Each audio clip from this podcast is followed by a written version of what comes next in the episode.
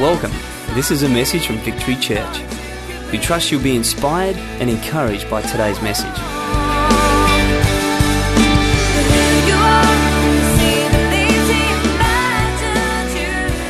For now, I want to speak to you about something that I've entitled Staying the Course. Everyone say, Staying the Course. I think it's important that we talk about this because, as we found with Jess, some things in life don't go the way you plan it, but Jess and Beck both stayed the course and finished the song. And that's what we need to take a lesson from tonight that we would stay our course and finish our race and not just give up and give in. And in order to highlight to you, keyboard's working nice and loud, that's good. Wasn't expecting that. It's just all happening tonight. It's just one of those things, which is great. But in order to highlight my point on staying the course, I want to look at a man's life, and his name is Joshua. And Joshua was an incredible leader. He lived a few thousand years ago, and um, he took over the tribe of Israel after the death of Moses. And uh, while Moses was still alive, Moses sent out 12 men to spy out what was known as the promised land. Maybe some of you know about the promised land. I mean, they've used it in all sorts of advertising over the years, the promised land. Well, that stems back to this account. Twelve men went to spy out this incredible land. God loved his people and he wanted to rescue them from Egypt and give them a place of their own in the promised land. And so 12 of them, they went out and they saw that the land was indeed fantastic. It had great fruit. It had a great food supply. It had great water supply. It was indeed the promised land. Here's the thing you need to know about that little scenario. Of the 12 men that went to spy out the promised land, and all of them saw that the land was good, and all of them saw that it had indeed great things in it. Yet out of the 12, only two of them actually made it into the promised land. You see, because of a few grumblings and moanings that took place, this 11 day journey ended up taking 40 years. And in that 40 years, one by one by one, they all began to fall by the wayside. And only 16% of the 12 men that went out actually made it into the promised land. And I've been around church circles long enough to know that that percentage isn't too dissimilar to many people's walk and life today. You hang around church long enough and you see people come and you see many people go. You see people saying yes to marriage only to find four years later they've gone. And so, this is a message that matter what you're facing to stay your course. Because anyone can start something, but not everyone can finish something. And I want to be a church that finishes what we started. I don't want to be a church that just starts something. You know, any one of us right now, no matter what physical condition we're in, we can all write down that we are going to enter the Boston Marathon, 42 kilometers. Sign me up, baby. All of us can do that. And we can go to Athlete's Foot and kit ourselves out with the best socks and the best shoes and the best shorts and the best tank top. Headband if you're JT, just maybe some sweatbands. And we can all start. And some of you might start at a cracking pace. Some of you might start slowly. We'll all start. But how many of us, in all seriousness, would actually finish that race? 42 kilometers. Anyone can start something. Anyone can start a marriage. Anyone can say, Yes, I'll get married. Anyone can do that. Anyone can buy a nice dress. Anyone can buy a nice suit. Anyone can get a nice cake. Anyone can hire a nice hall and get married. Oh, but to endure, to hang around through the good times and the bad times, in sickness and in health, till death do us part. That's another thing altogether. And so it is when you live in a community called the church. See, the greatest blessing in your life will be people. And the biggest annoyance in your life will be the same people. And so, this is a message to help us endure and stay long and finish well. So that we're not part of what my dad calls the passing parade here today and gone tomorrow. Oh, it's so sad. Hey, how's church? Oh, I don't go to church anymore. Okay, how's your marriage? How's your wife? Oh, we're not married anymore. How are the kids? I don't see them anymore. Dog?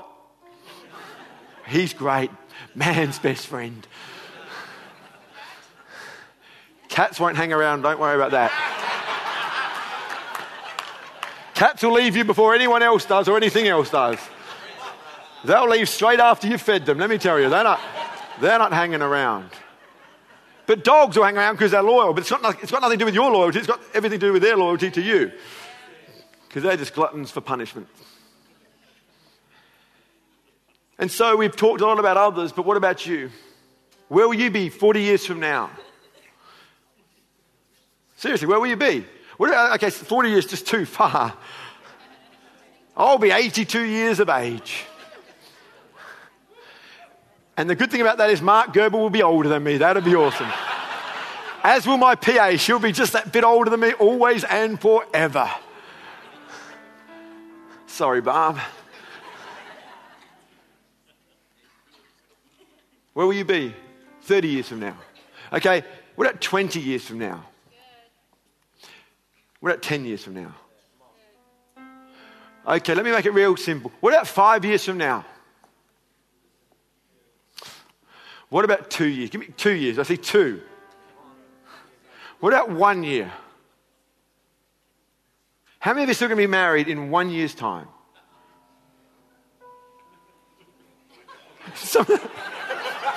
this is all I saw.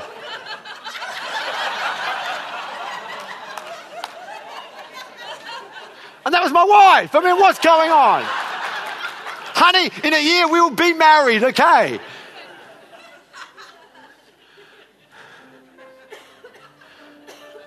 Andre was the only one who put it up with semi conviction. And even then it was going up. And he got a bit nervous when no one else put their hand as he put it down.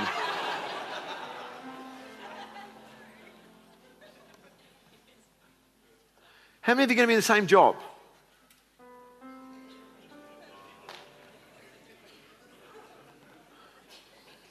Or you're going to change your job because of the boss, or change a job because of the work colleagues, or change your boss because of the times or the hours, only to get another job and to find that the boss is still as bad, and the people are still as bad, and the time's still as bad.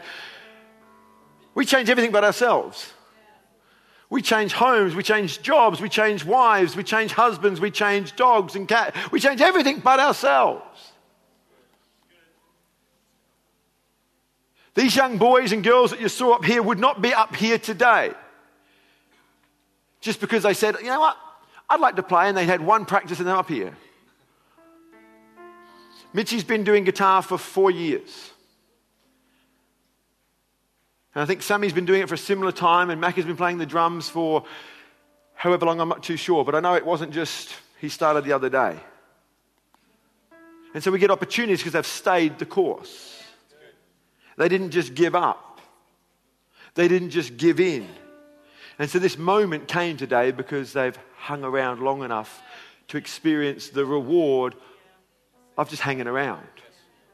Isn't it funny? All the successful people in the world are just people who hung around. it's the secret to success. Just hang around.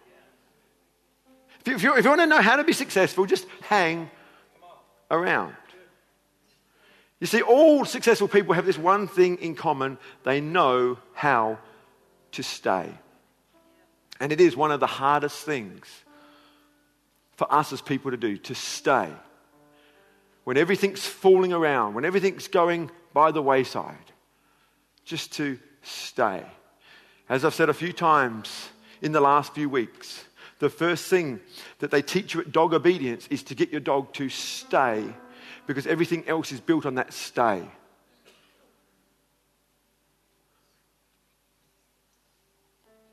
If you can get your dog to stay, you can get him to shake. You can get him to do all those other things. You know, this, this is what I've learned about male dogs. You don't have to teach them to grab your leg in a certain season. They just, they just do that. Just, that just comes easy. You don't have to teach young people to sleep around. That comes easy.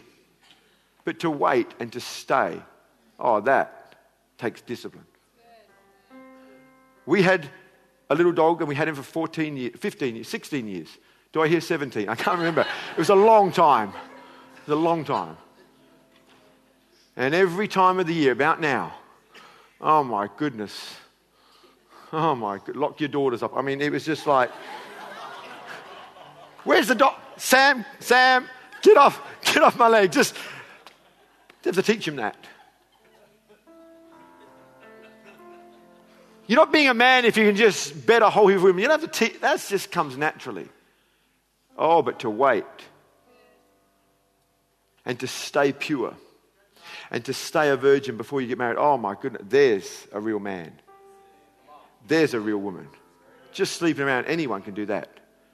That's what my dog taught. Anyone can just do whatever they want. I mean, to, but to sit and to stay. And Joshua was a great leader because he knew what it was to stay. And to stay the course so that we finish well is going to involve a few things. You've got to stay hungry, you've got to stay close, you've got to stay positive, you've got to stay away, and you've got to stay strong. And I want to look at those just very quickly. The first one is this you've got to stay hungry for the things of God. See, hunger is a funny thing. You ever notice that when you're really hungry, you do some crazy things? You'll do some crazy things when you're hungry. Some of you say, I would never steal. I, my values are such that I would never steal. Because you know what it is to be well fed. But some of our people are locked up today, not because they're bad people, just because they've got hungry enough. You do some crazy things when you're hungry. Arnold Schwarzenegger, you remember him? He did this film way back in the 70s called Stay Hungry. And it was about a whole heap of guys in the gym, and, and Arnold talked about staying hungry. And, and that's what made him such a great bodybuilder because he was hungry for bodybuilding. He was hungry to build the biggest and the best body. In actual fact, it's recorded that he refused to put limitations on his development as a bodybuilder. And he wrote that when he did curls, he visualized his biceps as large as mountain peaks huge and monstrous mountain peaks.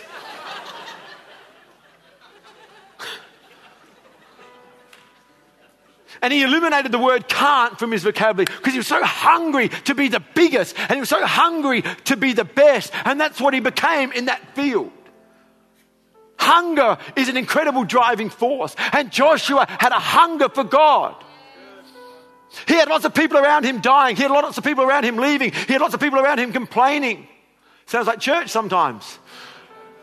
But he stayed his course. Why? Because he had a hunger for the things of God.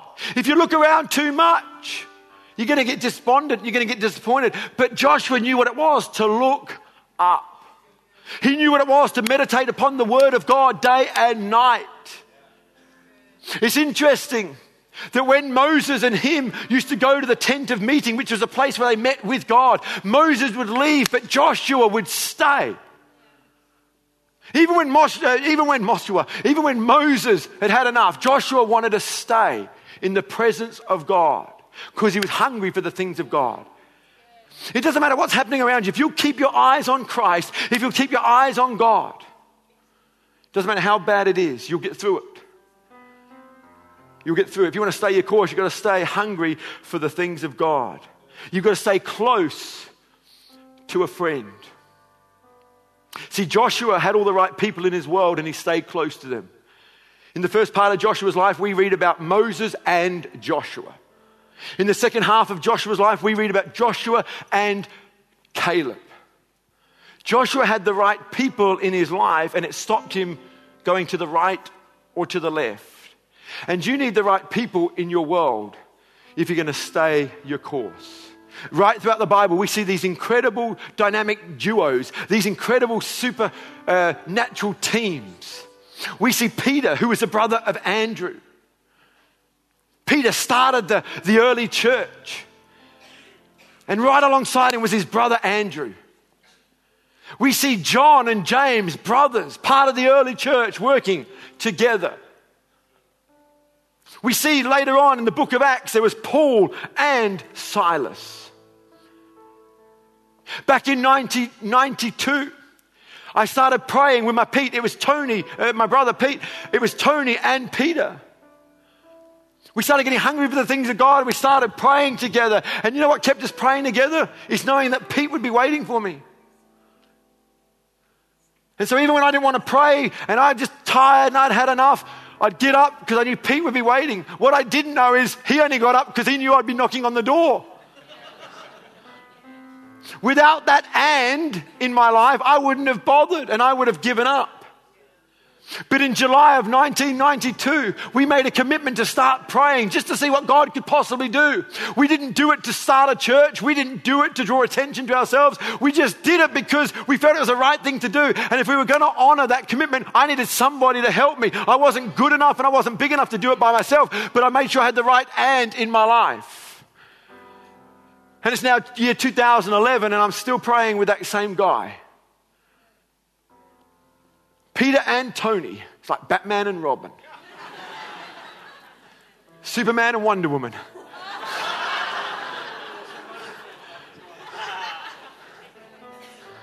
It's okay, I like lassos, I'll be able to, like, whatever.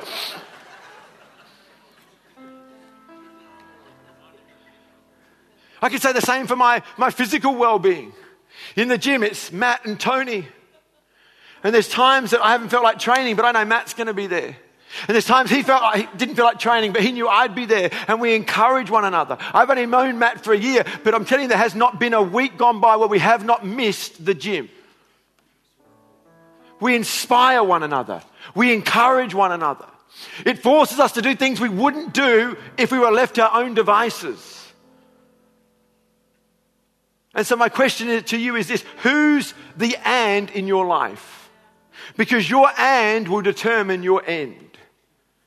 If you hang around the wrong and, it will take you off course. If you hang around the right and, it will keep you on course. Your and will determine your end. Thirdly, you've got to stay positive. Moses sent out 12 men to spy out the promised land, and 10 of the men's response was this We went to the land of which you sent us, and yes, it does flow with milk and honey. Here's its fruits. It's amazing. Oh, but the people who live there, they're powerful. And the cities are fortified and they're very large. We even saw the descendants of Anak there. And we can't do it. We're going to get killed. Not very uplifting, is it? Who wants to go to the promised land now? Uh, pass. Because they were negative. But there were two that were positive.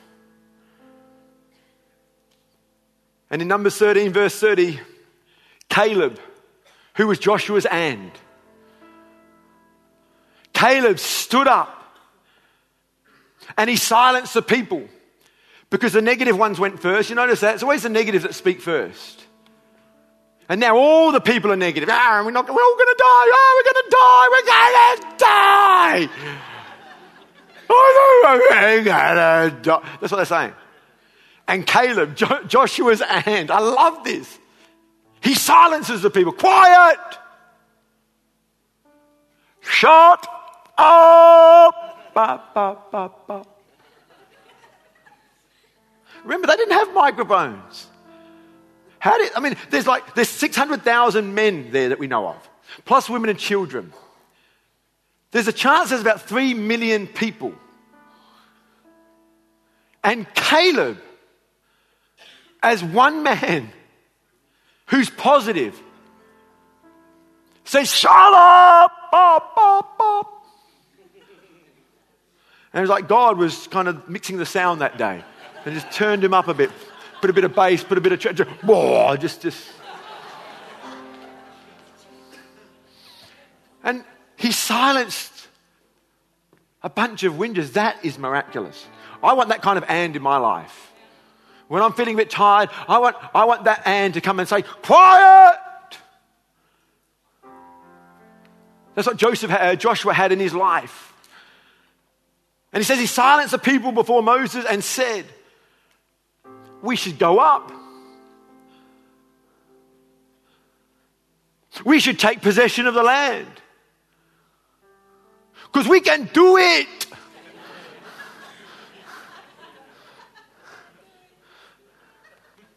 And Joshua, the lone voice, says, We can do it. And if anyone knows what I'm on about, you're probably watching the wrong kind of films. That was in his heart. This can do. When Arnold was in the gym, he eliminated can't from his vocabulary. He said, I can. Joshua said, We can. We live in a society that says that marriage can't work, and we need to stand up and say, Yes, it can. Going to stay our course. Going to do what we must. Fourthly, you've got to stay away from sexual immorality. Immorality.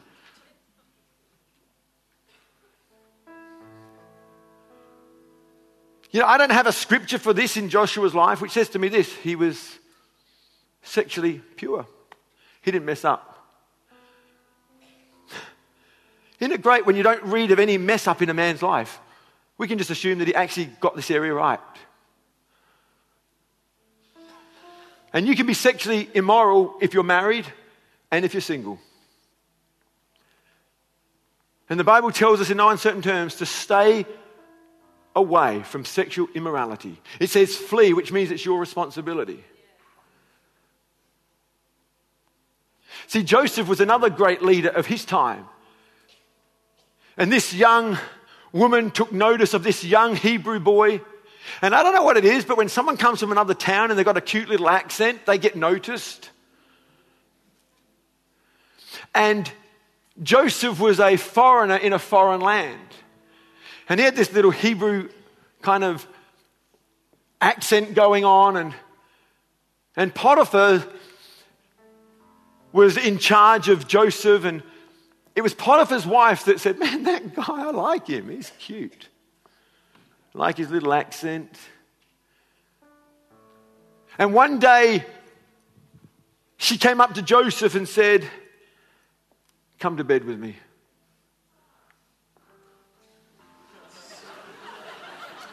And let me tell you this she wasn't tired. There's two reasons you go to bed. One is because you're tired, the other is because of other reasons. And Joseph looked at her and thought, I don't think she's tired. There's a difference between, let's go to bed, I'm tired, versus, hey, baby, let's go to bed. And this woman comes to Joseph and says, let's go to bed. And I ain't tired. And Joseph knew that this woman did not belong to her, to him. And so, with that, he just runs away. She tries to grab him. She grabs his coat, but he runs away nonetheless. He got in trouble for it because she took offense that this young Hebrew boy wouldn't go to bed with her, and she kind of made up a story and made up a lie that this young Hebrew boy had made an advance on her and he got locked up and all the rest of it. But as a result, he stayed pure. And staying pure doesn't mean it's always going to be easy for you. Doesn't mean just because you say yes to the things of God, it's going to be a okay. I'm a Christian now. Everything's going to be okay for me. Now, sometimes it gets worse.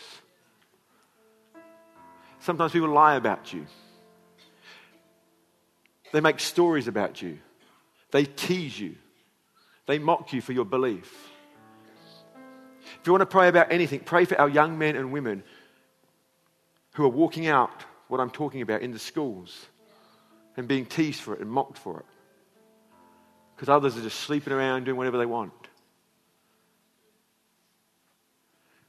And in so doing, they're honoring God, they're honoring God's word, they're honoring the church, they're honoring their bodies, they're honoring their future, and they're staying the course.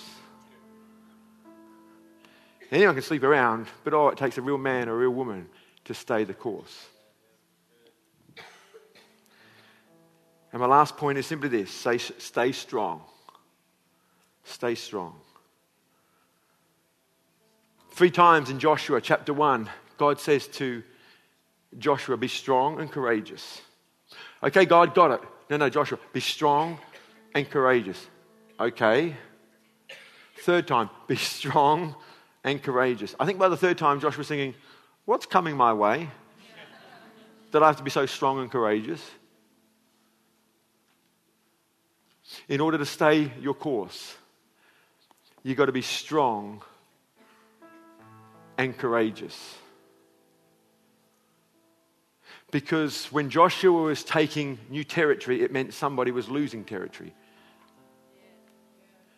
And there was 31 kings he had to combat to get the territory that he ended up possessing. And those didn't come without a fight. And so if you're going to stay your course, You've got to know what it is to stay strong. Because there's going to be some battles along the way. There's going to be some kings we've got to fight. There's going to be some opposition that we face. My daily prayer for me, for this church, and for God's people is this Oh God, won't you grant me the wisdom to know what to do? So you need wisdom to know what to do. And I pray that for me and I pray that for you. I also pray for the courage to hold on to my convictions. See, it's one thing to know what to do. Oh, but you've got to have courage to hold on to what you know is right.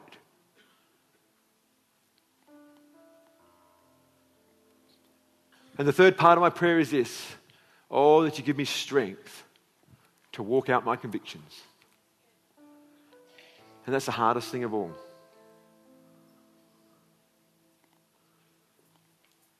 It's one thing to know what to do, it's another to hold on to those convictions about what to do. And then it's a whole nother thing to walk them out. And not just once or twice, but every day of your life but it's not impossible. And I believe God would say over us as a church be strong and courageous. Hold on to your convictions. You might get teased, you might get mocked, but I'm watching and I'm pleased. Have the strength to walk out your convictions. As our musicians come, we're going to witness a number of people who are about to go through the waters of baptism. And essentially, this is them being strong and courageous in a decision that they've made to follow Christ. Not everybody gets it, not everybody understands it. I imagine for some of these people that have had some opposition about tonight, Maybe they had some opposition about their decision to come to church or their decision to become a Christian. And that's why it's a great honor and a privilege for me to be able to stand here and witness this incredible event tonight, where men and women of all ages, shapes and sizes, backgrounds and walks are making a public confession of the decision that they've made in the heart to make Jesus Christ their Lord and Savior. There's only one way to live your Christian life, and that's to be loud and proud. Yes, sensitive. Sometimes we speak, sometimes, but ultimately we've got to be loud and proud and unashamed about our decision that we're making. This is the end of the message. Thank you for taking the time to listen, and God bless.